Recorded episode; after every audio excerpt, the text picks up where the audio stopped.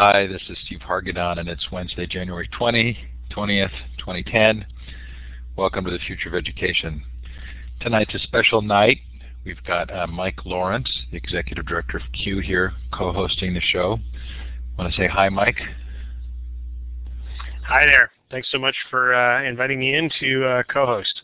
Absolutely. This is a lot of fun. This is an experiment, our first time trying this, but we're kind of excited to showcase some of what's going to be taking place at CUE.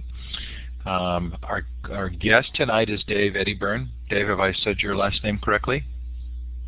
Yes. So welcome, Dave. Dave's a spotlight speaker for the upcoming CUE conference, and uh, and obviously has a history other than that. Um, we'll, we'll have you introduce yourself in a minute. But before we do so, I'm going to go through some logistics. The first of which is to encourage you to come to qunplugged.com and to learn about what we're doing at CUE this year. This is an unconference that will take place during the CUE conference.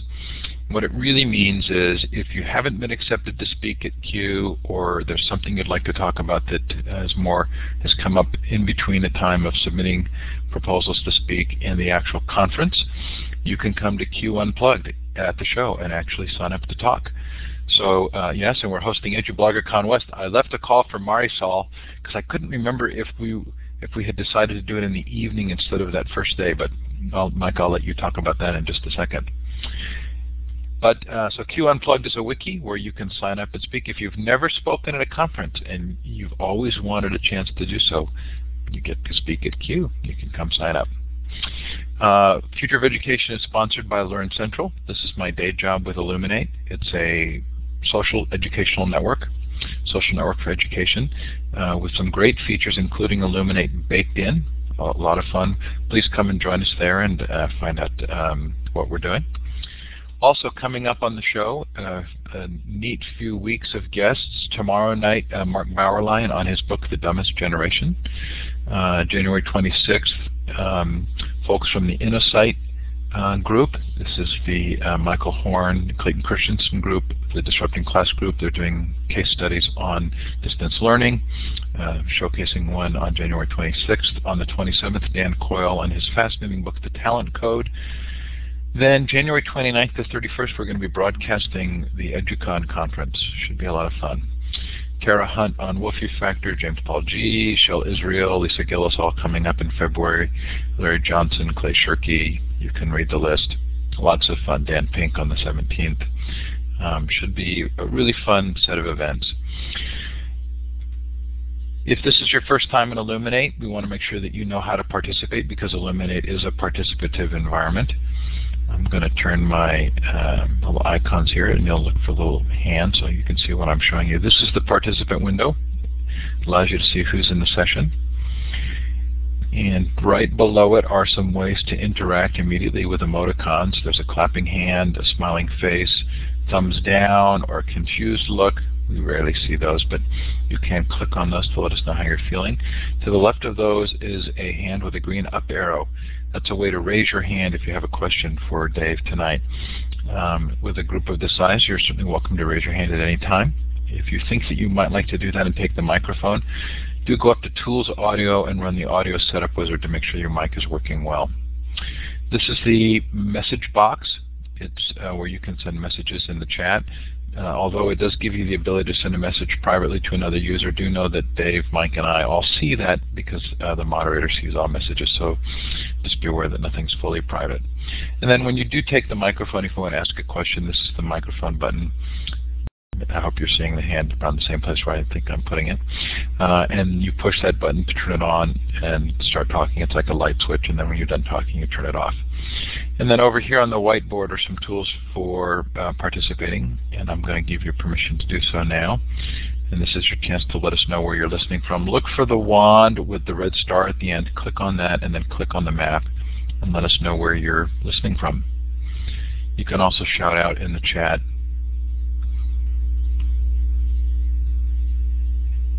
where you are, what the temperature is. Gosh, do we really have someone from China on tonight? How fun.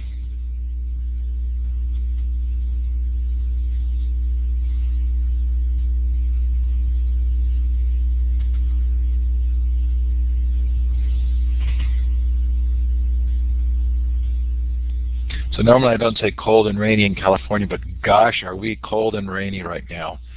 So your mic is grayed out. You don't have a microphone pull just unless you raise your hand and I give you the mic. So, uh, and we'll do that when, when it's um, Q&A time. So Theo, I'm wondering if, if you're the one in China, so do let us know where you are.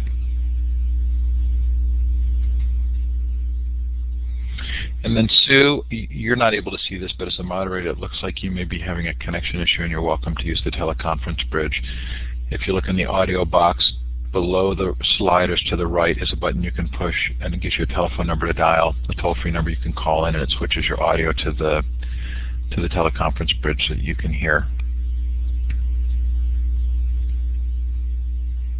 Oh, Jim, that's you in China. How fun. Okay, so Mike, if it's okay with you, I'd like to give you a minute to talk a little bit about CUE, the conference, one of my favorite conferences, um, something I look forward to each year. Of course, tonight's show is is uh, based on uh, trying to uh, make people aware of the kind of fun things that happen at CUE. Uh, and Dave, is, Dave Edyburn is a spotlight speaker there. So Mike, why don't you tell us a little bit about CUE and while you're at it, um, let me know the time for EduBloggerCon. Great, thanks so much, Steve. And uh, first off, if you if you don't hear it enough, I'm absolutely amazed every time I see it. The scope the scope of what you're doing. You're a one-man NPR for education, so thank you for everything you do, and, and uh, I'm really excited about the lineup of speakers you've got lined up there. I, I gotta I gotta tune back in and just participate uh, in the coming months if I can carve out some time. Uh, that said, thank you again for uh, offering us this opportunity to help uh, get the word out about the CUE conference. CUE, if you aren't familiar with it, stands for Computer Using Educators. We're a 32-year-old nonprofit educator association, and our focus is to advance student achievement through technology. And yes, 32 years ago there was technology that educators found valuable enough to form an organization around it. Um, so this year's conference is March 4th through 6th. It's held in Palm Springs every year for the last, uh, this will be our sixth year return, after returning to Palm Springs, and prior to that we were there for about 12 years. Uh, it seems to be a very popular destination for educators and their spouses and families. So we, uh, we've got it scheduled out through 2014, which is exciting. Um, the conference spans three days traditionally. Thursday, Friday, Saturday is the core dates of the conference, although things like the EduBloggerCon are typically scheduled on the Wednesday before. And this year we also added a CUE Festival Festival on Wednesday night, which is 5.30 to 8.30, uh, to celebrate the work of uh, student media creation. Uh, with regards to EduBloggerCon, I, I, suspect it's up to you and Marisol to hammer out the time. I'd, I'd be open to any time. I would, I would uh, suggest that you shoot for later, though, uh, rather than earlier, just because it's tricky for folks to get in their cars and get out to Palm Springs from most of the driving areas. Um, because it's uh, it's tricky to make it by that time. So I'd say perhaps 1 to 4 would be the earliest that I'd suggest. Uh, but uh, looks like you've got some folks in the chat window that will be there for EduBloggerCon West, so that's great to hear. We'd love to have you guys in, and we're happy to host you. Uh, the focus, as I said, of, of CUE is to advance student achievement through technology, and the way we do that most prominently is this conference. It typically draws uh, upwards of two to 3,000 attendees. Uh, back in 07-08, we had 3,100 attendees, and I suspect due to the budget challenges many schools are facing, we saw a drop last year down to 2,500 attendees, um, and we suspect we'll hover around that, that number this year as well. Uh, but we're thrilled to be able to increase the offerings at the conference. We've done that every year, and this year is no exception. Uh, one of the biggest additions that we have to the conference is our inclusion of a what we call a diverse learners symposium. And it's it's a concurrent symposium within the conference. There is no extra fee to attend. Everyone who registers for the conference can go to the symposium. And uh, we invite everyone who's coming for the symposium to also come on over and attend the conference itself uh, at both the exhibit hall as well as the sessions and the keynotes and the other events as well. Um, we did this uh, for several reasons. One is uh, for many years I've, I've seen it as odd that the educational technology community and the assistive and adaptive technology community rarely meet. They rarely connect and rarely work together. Uh, so actually in my previous work, um, I worked for a county office and I was funded by a statewide ed tech uh, grant, I reached out to the assistive technology group at that office and said, why don't we put an event on together? I've got a little bit of money. Let's let's fund something. And so uh, I reached out then, and that event still goes on this year. I think they're in their fifth year, um, and that's called the Assistive Technology Institute. And I thought, you know what? CUE should really reach out to this community, and we should find a way to find some great uh, connections between between these two communities that have such similar goals and such similar missions.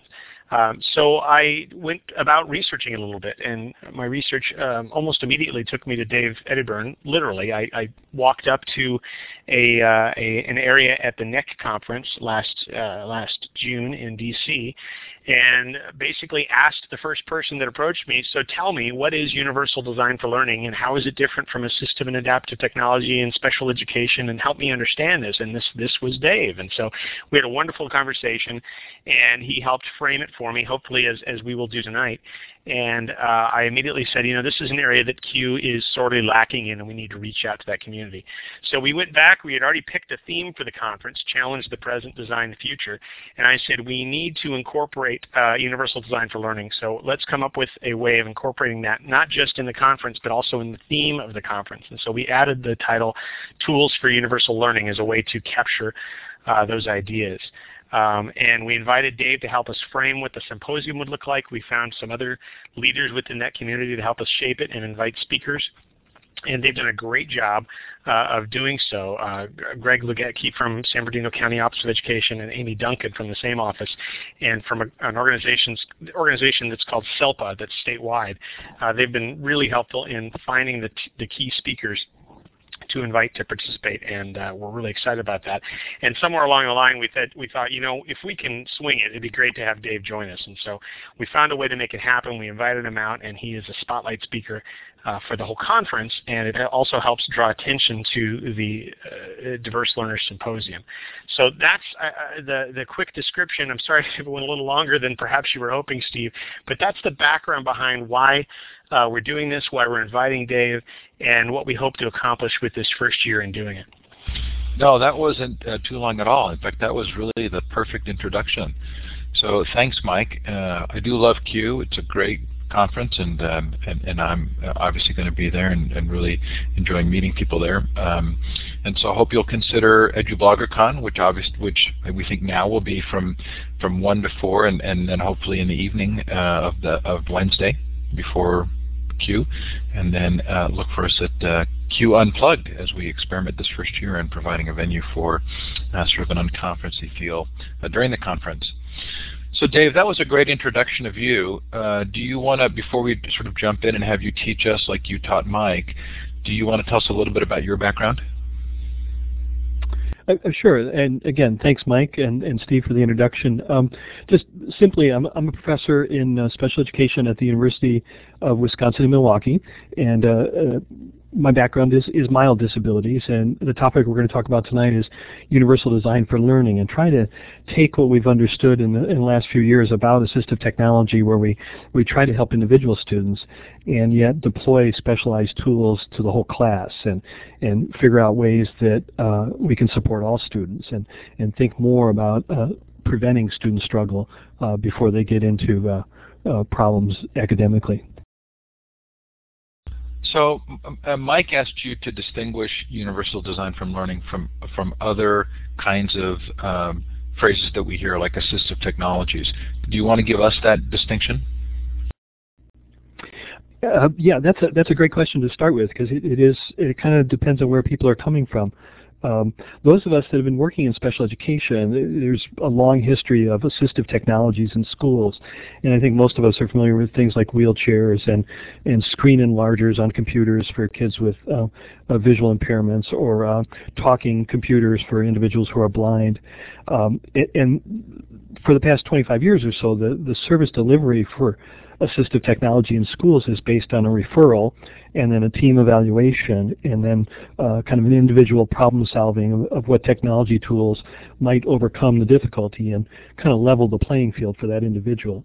And, and so historically, um, assistive technology has really been associated with um, the low incidence disabilities of, of, physical disabilities, sensory disabilities like uh, um, vision and hearing, And uh, to a lesser extent, we've not attended to the issue of cognitive disabilities, which uh, in some cases involves mental retardation or and or uh, uh, learning disabilities. And so kind of late to the game is the notion of how does assistive technology support cognitive performance. And, and in this domain, we, we start to look at reading and thinking and problem solving, very pervasive kinds of disabilities that trip students every single hour.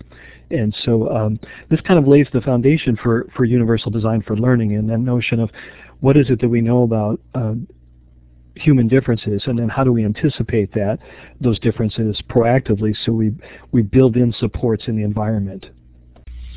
So this is a new topic for me but you gave me uh, you actually sent an article uh, along to me about this. And um, uh, if I'm not if I if I'm if I read correctly, universal design from learning uh, actually came from um, looking at what was taking place in architecture uh, yes, that's that is correct.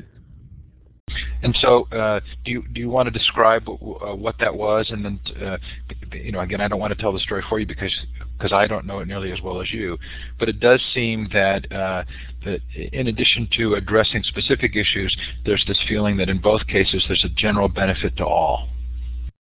Yes. Um, let me see if I can bring up a, an image for us um, to to kind of make this a little more concrete.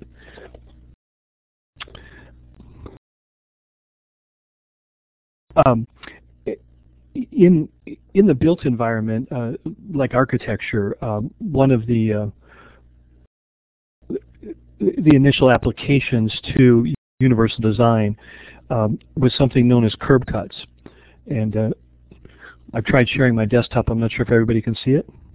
I can see it. If you okay. can't see Dave's desktop, go ahead and give us a red X so we know we can help you. But otherwise, we we are hoping that you can see it. And you can move that that screen around, and you can actually resize it. Okay.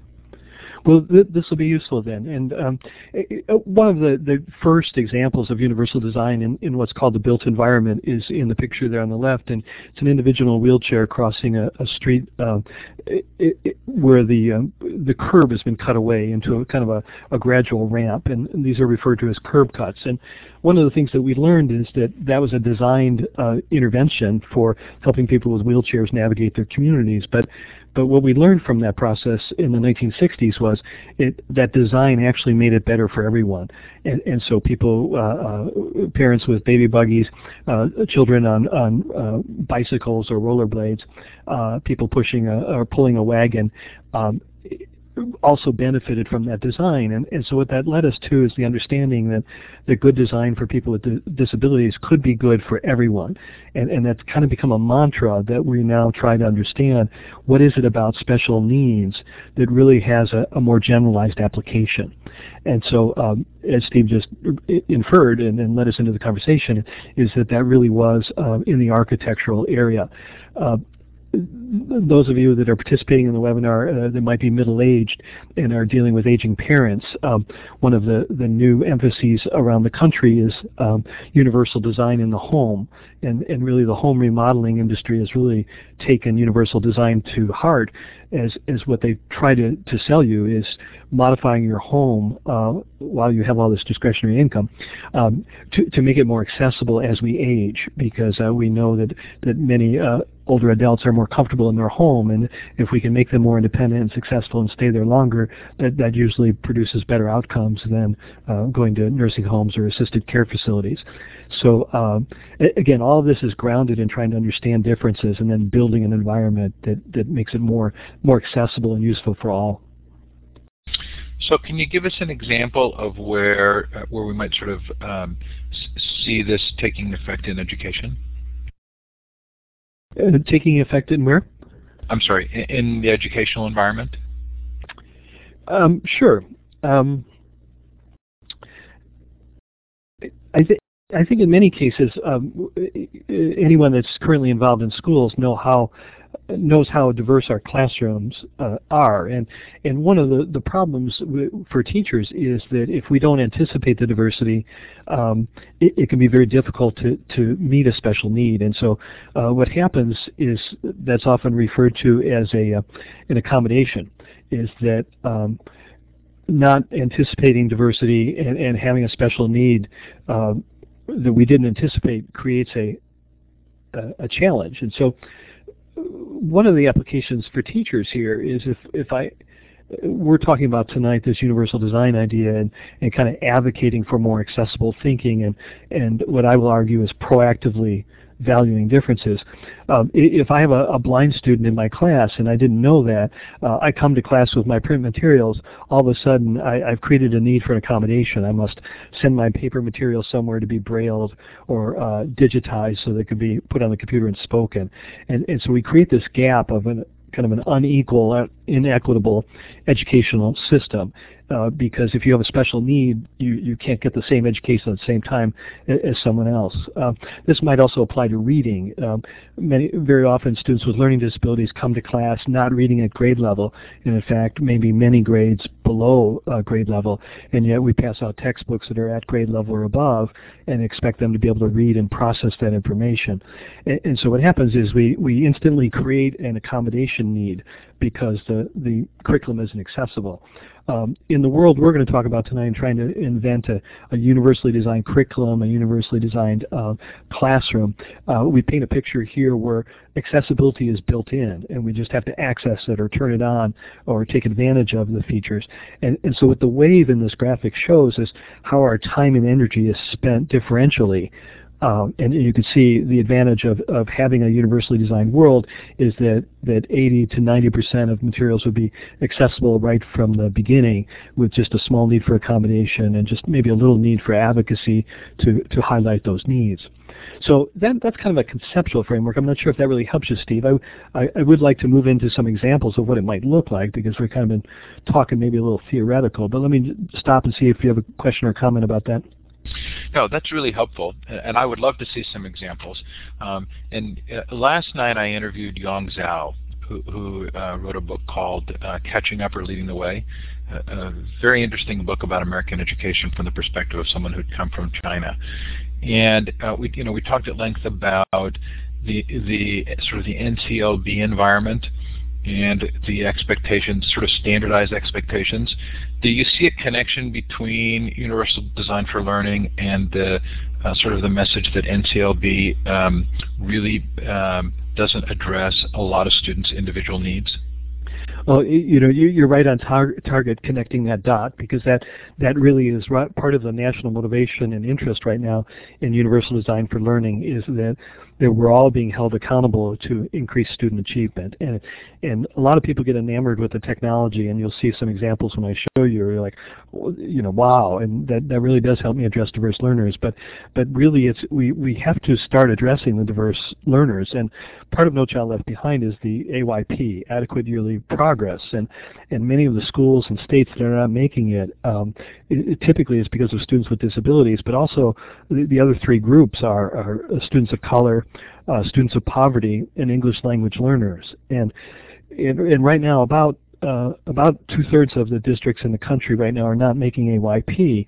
And, and so when you have that kind of evidence, what it, what it tells you very clearly is what we're doing now is, is not successful for for certain groups of students, and we we really need to to take the mandate of the law and rethink our practice. And and because of that, the the schools and the leaders that are doing that, uh, UDL is a very timely uh, intervention. It is very compatible with that commitment, and uh, it gives a lot of us the how-to that we need.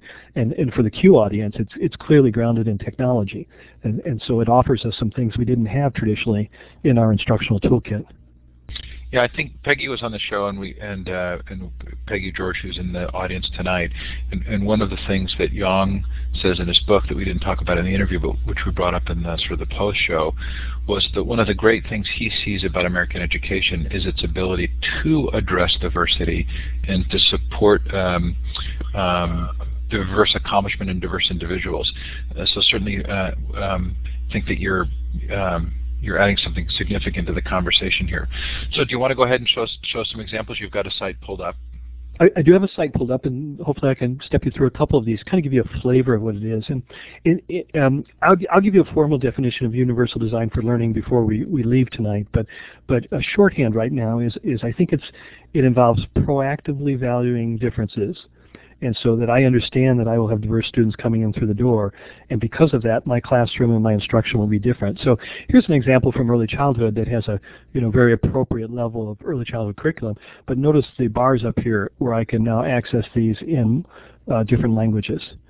Okay, and and so right now I have four languages that I can support early learners, and then when you go in and you look at um, I'm not sure if the audio came through, but it, it said the letter A, and and what I do is I simply interact with my my page. And so this is exploratory learning. There's no right or wrong answer.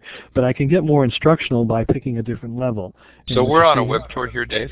So yes. if, if if we uh, what we're actually seeing is a uh, we're seeing uh, we've been taken to the same site.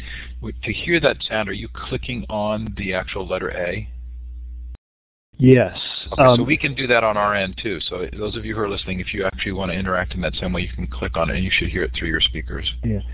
And Steve, did the um, URL come up in the chat window? Um, I don't know that I actually put it in there, but I put it in now. Okay. Um, so uh, my point here is that um, what you've got is an example of a developmentally appropriate curriculum with developmentally appropriate activities to interact. One, just exploratory play, but two, very uh, when we get up here to five, it's very directive in asking us to pick a certain letter and do things. But but the idea here is that here's a here's a tool that we could use in a learning center in the preschool classroom. Here's a tool we can give to parents uh, that they can do with their child at home, and and it's got these built-in supports. You saw uh, direction, you heard audio, you've got uh, tiered activities, and you've got the multilingual. And so, so what this is saying to a community, if you if you're using this, is that yes, uh, we may not have every language we need, but it, it's a step in the right direction. And so, this is, um, I, I think, a good example to try and say what do principles look like in practice, and and that's one I like a lot. Um, I'm going to grab another URL and bring up another window here, and um, this next site is called uh, Windows to the Universe, and it's uh, kind of a, uh, exploratory of space and, and, planets, and obviously could be used in science in, in different different ways. Um, I wanted to say it was for middle school, but really it goes beyond that. So let me kind of navigate in. Um, and, and, I'm navigating through some menus and I'll pick a topic and and ultimately when I drill down to the topic that I'm interested in um, uh, we're going to get a, oops. wonder what happened there. I wasn't able to see what happened. Did you get taken back to the home page somehow? Yeah, it kind of maybe kicked us back, or maybe something I did, but let me try this again. Here we go. Once we, we drill down, we get a page of some amount of text and a graphic and, and something. But I want to bring to your attention here the, the, the three bars at the top. And it, it drops us on the intermediate page. But if I click on the advanced tab, it typically will present us with similar information in a smaller font. And on many pages, it, it puts more information in that same space. If I click on the beginner, uh, it usually uses a bigger font and removes. Now, this particular page, it was pretty comparable. But, but the idea here is, is by tiering these web pages, we're asking the students to go in and find out which page is just right for them. If I don't know a lot about the topic or I'm not very interested, I can go to the beginner page, get the core information. But you know, if I know I want to major in this in college, I can go to the advanced page and have lots of resources to do this. So again, the, the notion of tiering curriculum is a very exciting way of trying to support students uh, because what we do control in classrooms is time. And with a fixed amount of time, uh, we're not going to be able to get everybody to high performance. So we may have to make some adjustments to the curriculum. Um, the other interesting thing about this website is notice the sun over here and the, the real-time multilingual uh, translation is that any page can be toggled to uh, uh, Spanish or back to English. And so again, here's another commitment to diverse learners because we, we are presenting them with a multilingual curriculum and then just giving them the choice to toggle back for whichever primary language is, is most helpful. Um, I find this to be a very inspirational example, and, and, one of the things I'll talk about at the CUE conference is, is a tool we've been working on and, and hope to have available uh, later this year commercially that will allow teachers to make uh, accessible, tiered, talking, multilingual uh, web pages to kind of use this principle in, in a way of customizing curriculum for their classroom. Um, ooh, I shouldn't have closed that page. Um, next up is um, is a website um, that allows us to um, to deal with the accommodation that we were just talking about. And so let me see if I can actually go back and get us some text here. Um,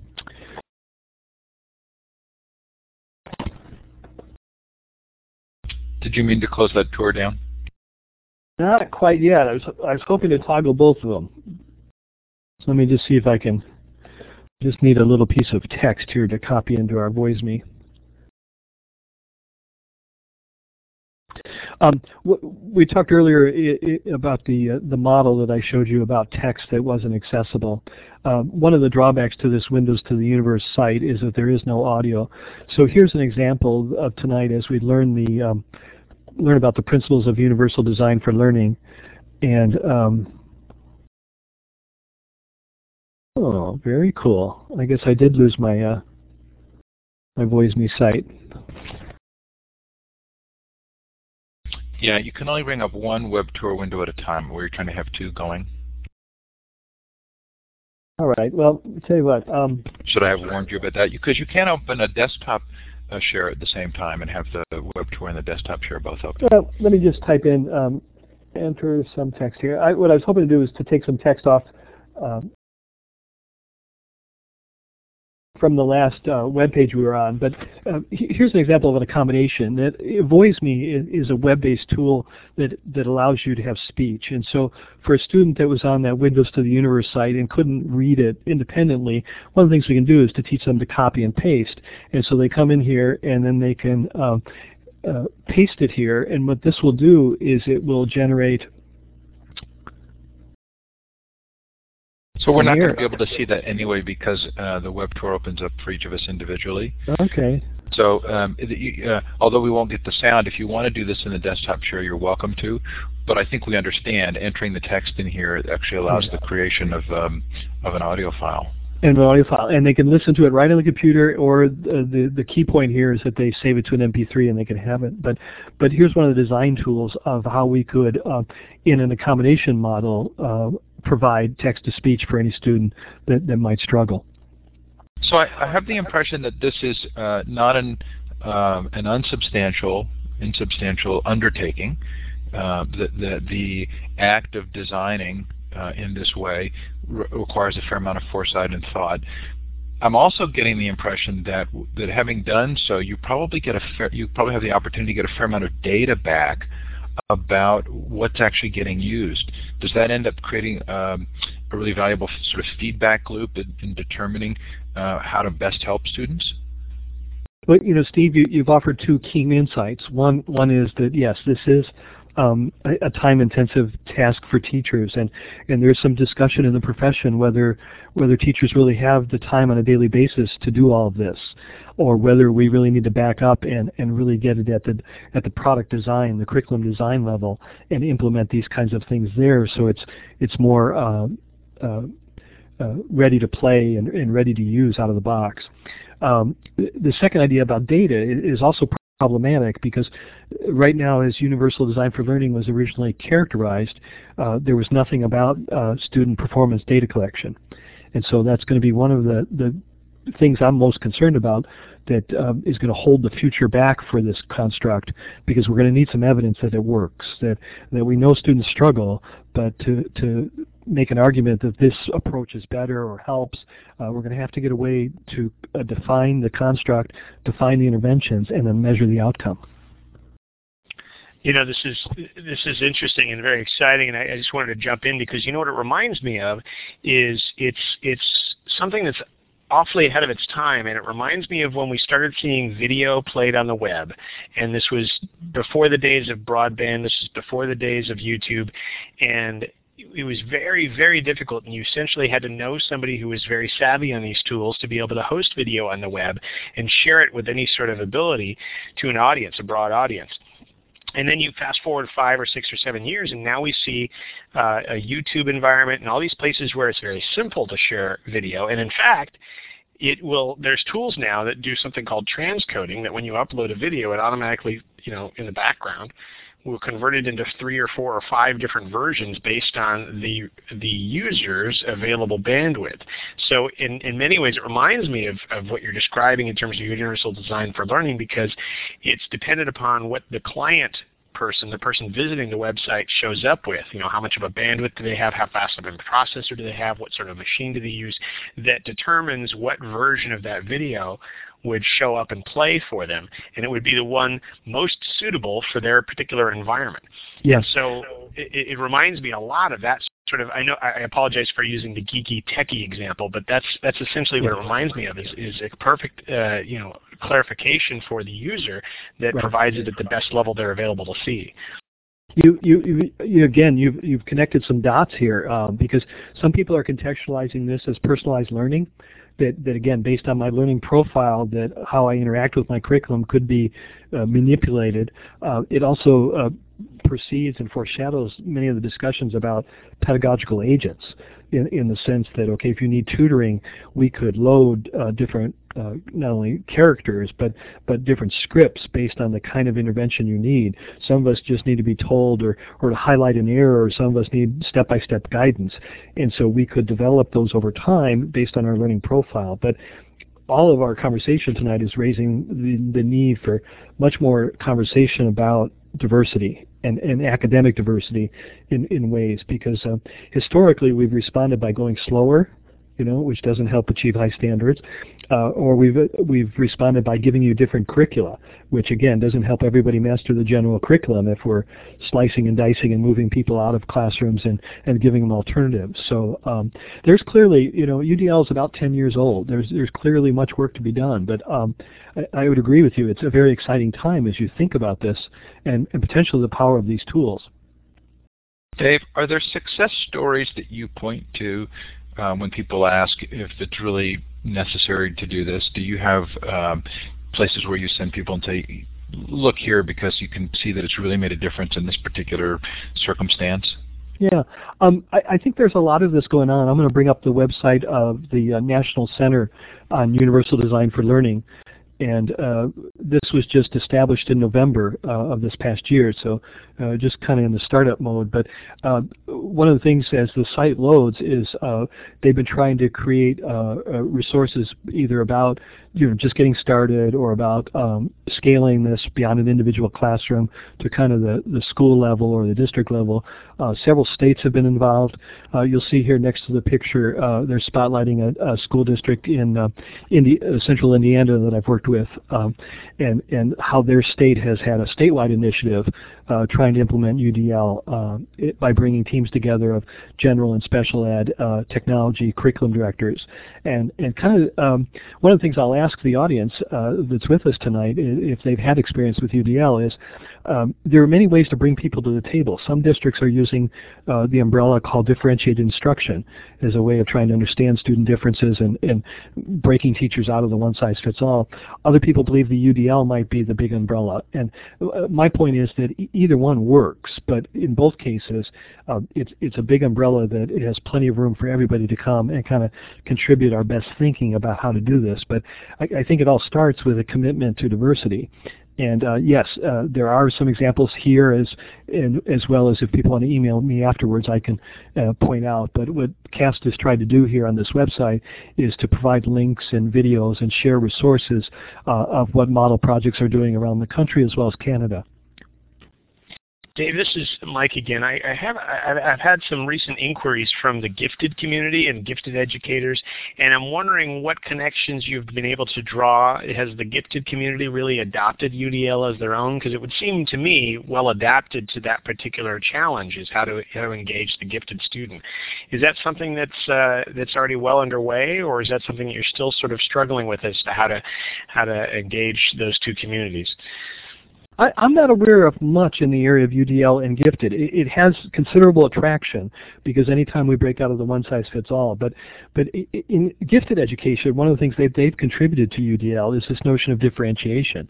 And so I, I do believe differentiated instruction and UDL are kind of uh, two trains on the same track. That it depends on which way you're going, which one you might use, but but both are compatible. Um, my, my, personal concern about differentiated instruction is that very seldom in those conversations is technology a critical factor. Where I, I think too often in UDL technology becomes an overriding factor, and, and oftentimes it's anybody using anything Web 2.0 is oh you must be doing UDL, and, and so I'm not quite sure that's correct. But but I, I do think that that people are versed in either of these topics have much to contribute. And then those of us that are working in both areas, I, I think there's a hybrid of these concepts and practices that, that make this very doable.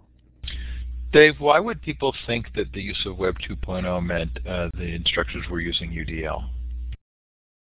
Um, I, I, think because of the um, the considerable emphasis in um, UDL about technology, and, and, so that that it, it, kind of becomes it obscures the message that it, it's about helping diverse students achieve.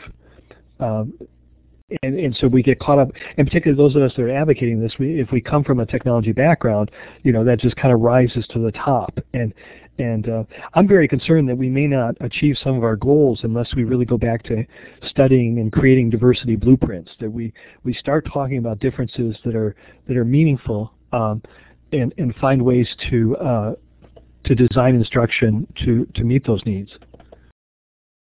Was there anybody? Is there anybody in the uh, audience tonight who was on the session last night who's seeing this connection with um, Yong Zhao's material?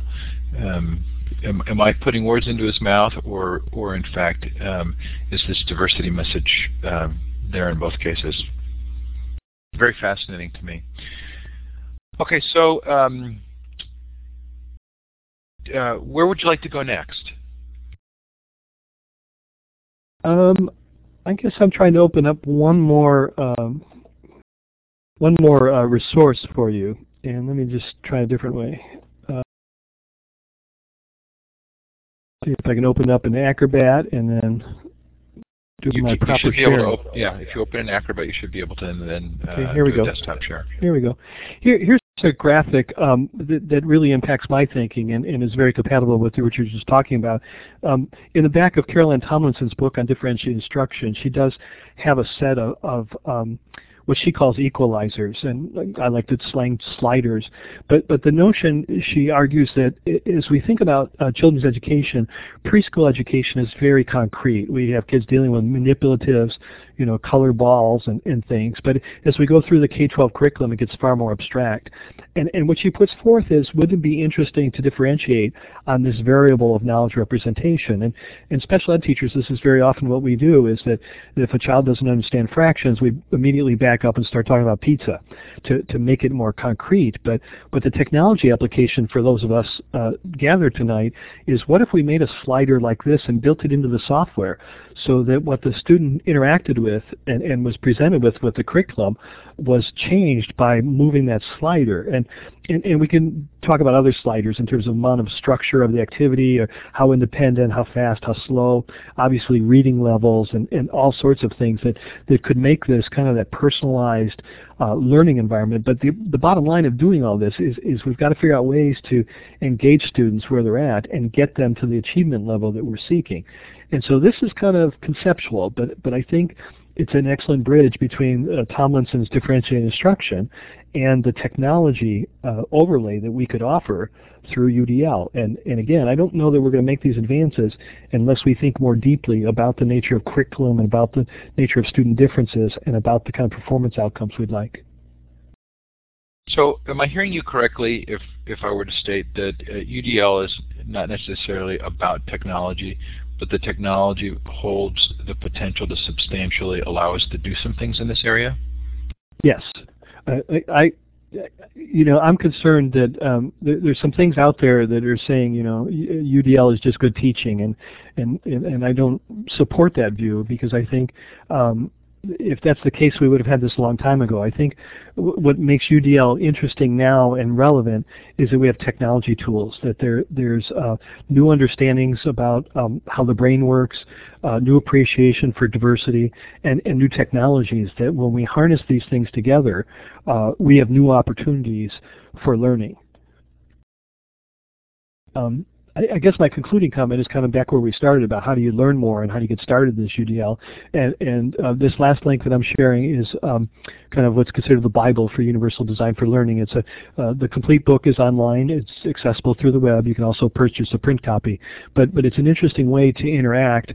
Uh, when this was published, uh, we people actually thought this was kind of a UDL book, but uh, you, you can manipulate how you go through it uh, and see the full content if you'd like, uh, see the concept map as we saw on the first page. But um, I think this is an excellent place to start in terms of getting a, a group of teachers or a school district or even just a committee uh, to start. Oh, I wonder if I went outside the lines. Maybe that was my problem. Um, to, to get them started about um, to, to learn more about Universal Design for Learning. So, did that screen close down without you wanting it to, or yes. I got actually got an I got an error message when you went to one page, and it yeah. looked as though, uh, yeah. Okay, so now I'm back. I'm seeing the, um, I am seeing the the cover, the purchase this yeah. book, and then the table of contents. Well, it's just um, again, this is kind of a, a, good beginning way. I think it's important that we have groups read this, discuss it, and, and kind of decide do we do we believe this. I think what to me is so powerful is this notion of teaching every student in the digital age and, and how do we apply. I think um, one of the challenges after you read this book is is operationalizing the, the principles. But again, that'll be the focus of our, our session at the CUE conference. But um, it, it, I think it's a very important message for educators of all type that are are interested in about ways to enhance student performance. And I think, uh, as we've been talking, when, when these concepts are married with other initiatives like differentiated instruction and, and uh, liberally sampling from assistive technologies, I, I, think we can begin to talk about um, what's that infrastructure what's our commitment to diverse students. Dave, are there uh, places where this conversation is taking place? Are there is there a, a network, um, an educational network, or does anybody know if there's a Ning network or a social network around uh, the topic of UDL? Yeah, there, there, are a number of them. Um, I put up a slide earlier, and let me just take you back there because it, it is so useful. Um, there's a blog uh, that's called Teaching Every Student, um, and again, um, their posts and there's op open comments. Um, there are a couple Nings out there. Uh, part of extracting resources from the blog have been archived on this wiki about uh, a technology toolkit for UDL. And I think this website to me is an excellent companion to the book we were just looking at because this gives us tools and, and you've already got the philosophy. And, and so when you put the, the tools and the, and the strategies together, uh, you can really begin to kind of implement this either at an individual classroom level, at a department level, uh, and again with proper administrative support at the, at the district level, school level. Well, good. So this is a good time to um, to shift a little to the Q and A. Um, you, you, did say at the beginning that you were going to give us a more formal definition. Did you have you already done that, or did you want to actually give us that more formal definition? Um, the the formal definition uh, uh would be in the um, the Teaching Every Student book. Uh, CAST is um, clearly the, the national authority on that and kind of the national repository. So I think uh, by starting with their book, Teaching Every Student, as well as visiting the UDL Center, uh, you'll, you'll get more detailed and, and kind of formal definitions. Now of I've lost audio. Oh, am I still here? So I'm. It, can you hear me now? I can hear you. I think um, I think we're still on. Okay.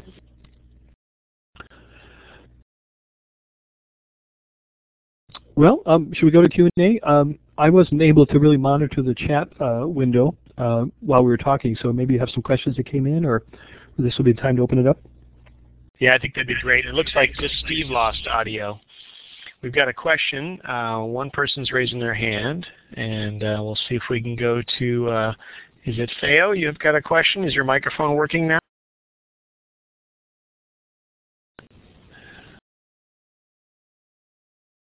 Looks like it's still great for fail. We also have a question. Um, oh, it looks like it got uh, dropped, but uh, fail. Let me see if I can give you microphone capability here. Yeah, you did. Great. Thanks so much. Um, you haven't mentioned much about learning styles, teaching styles. Um, uh, that's one of one of the big approaches to UDL that I've used in the past. Um, are you just focusing tonight more on the technical, or do you also include uh, kind of the, the softer skills of learning styles and teaching styles?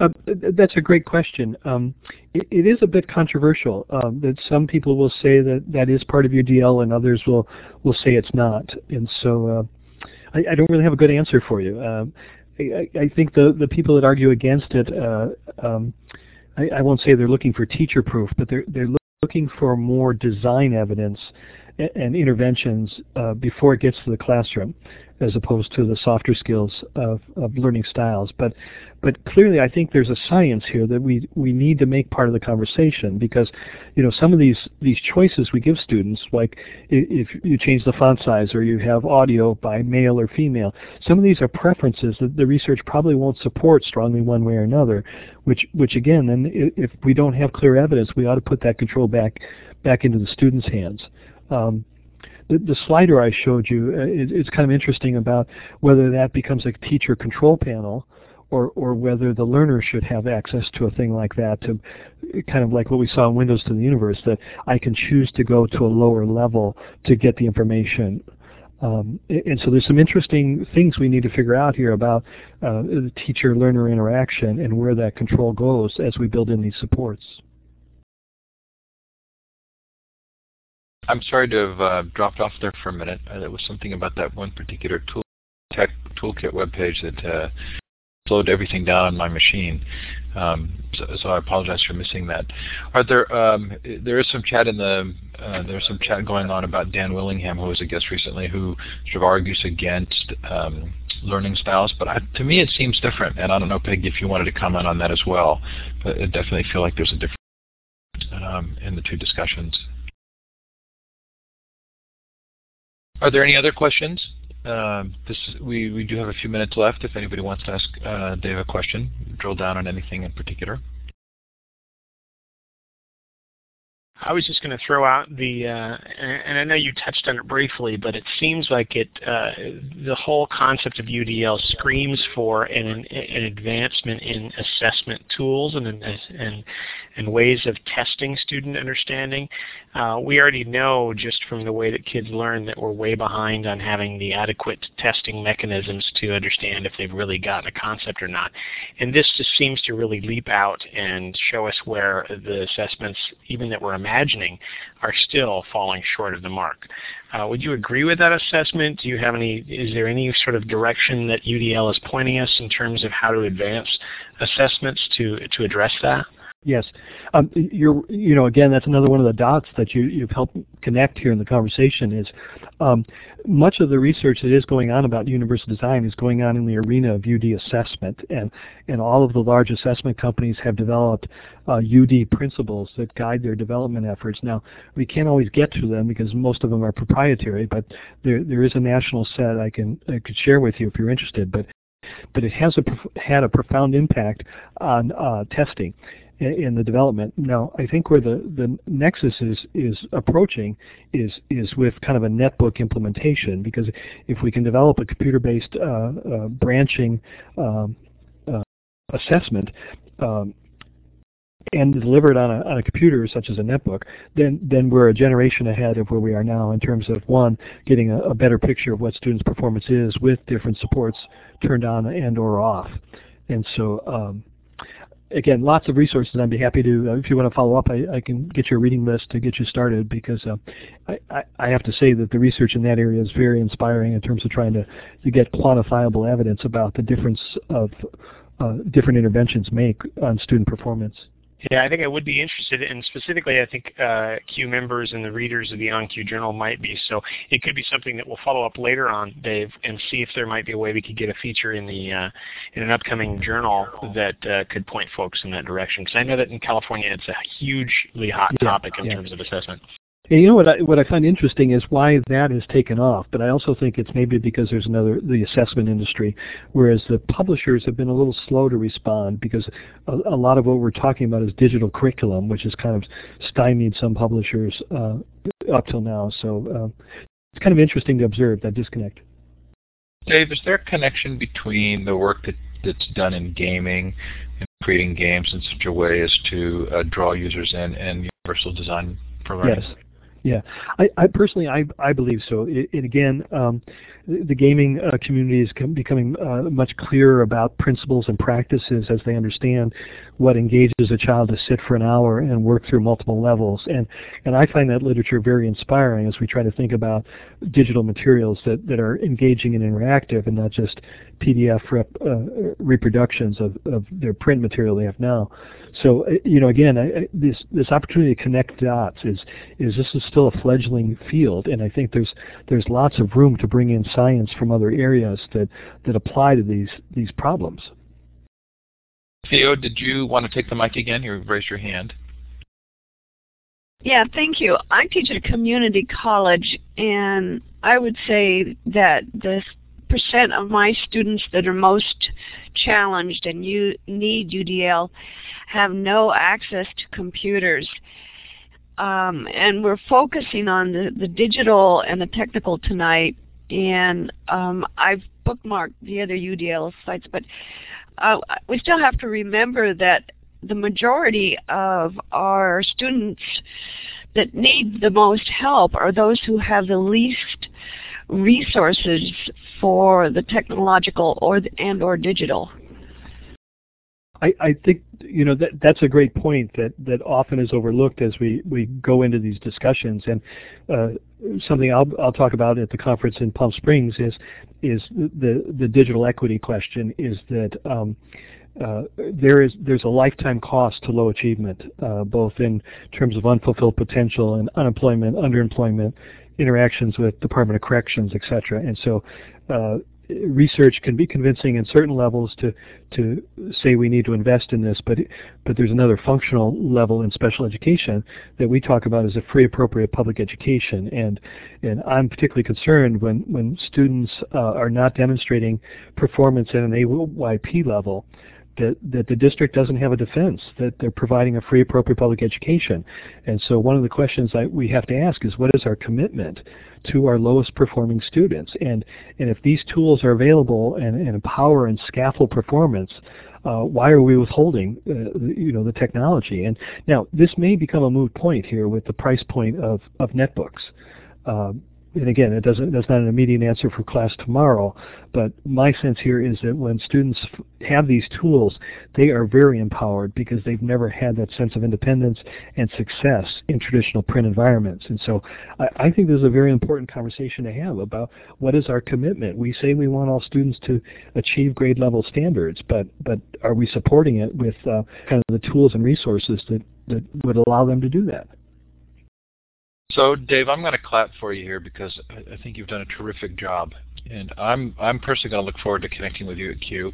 I, I want to remember to connect you with Larry Ferlazzo, and if you don't know Larry yet, he's uh, in California and has done a lot of work with uh, providing computers for for low-income families, and um, I think there's going to be you're going to find a connection there as well. But what a great uh, introduction to this topic, and I sure appreciate it. Um, so. Um, March 3rd, the afternoon of March 3rd is at JBloggerCon, the uh, social media unconference for educators.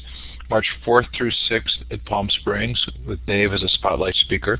Also CUE Unplugged during the 4th through the 6th. Uh, if you haven't spoken at a conference before and want a chance to, go to cueunplugged.com.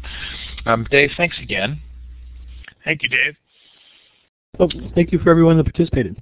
Mike, the other point I was just going to throw out is I shared it in chat, but you mentioned Yong Zhao. We, we were thrilled to, to have him accept as our keynote speaker uh, at the Leadership 3.0 Symposium that CUE hosts with ACSA, and it's going to be April 15th through 17th this, this year, and it'll be at the Santa Clara Marriott. Uh, I put the uh, URL in there, but it's lead3.org. So for those of you that were uh, listening to him yesterday, that may be uh, uh, an opportunity for you. We don't yet know whether we can capture that keynote and post it on the web, but if we can, we'll certainly ask and, and do that for the CUE membership as well as the ACSA membership out there. Um, but uh, but it seems like there might be some linkages. But Dave, it's been great hearing your voice again. I'm, I'm absolutely thrilled to get to share your, your wisdom and expertise with uh, the CUE audience and make sure that they're aware of what uh, what's happening in the in the exciting world of UDL. Yes, thanks, Dave.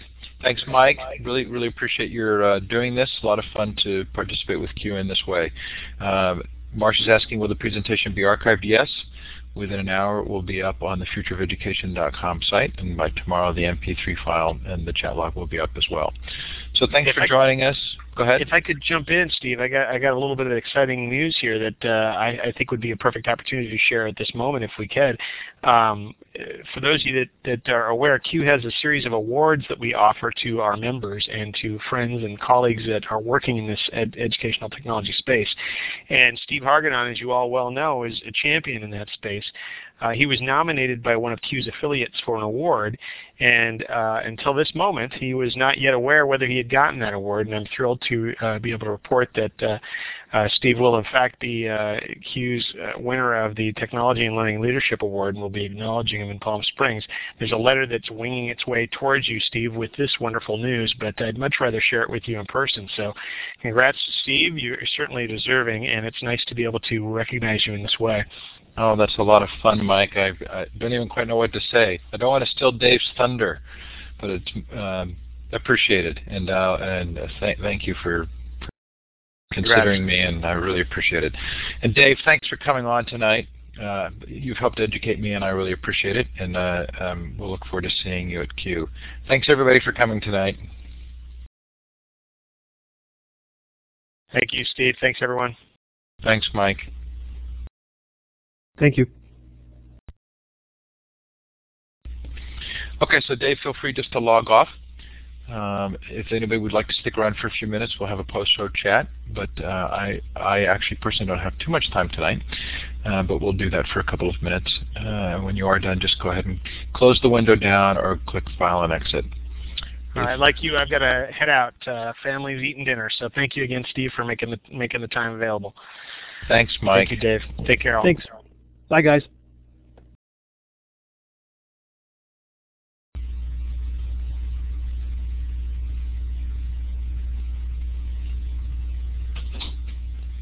Thanks for coming, Greg. Always fun to have you here. Leonard, we didn't hear much from you, but uh, saw that you were there.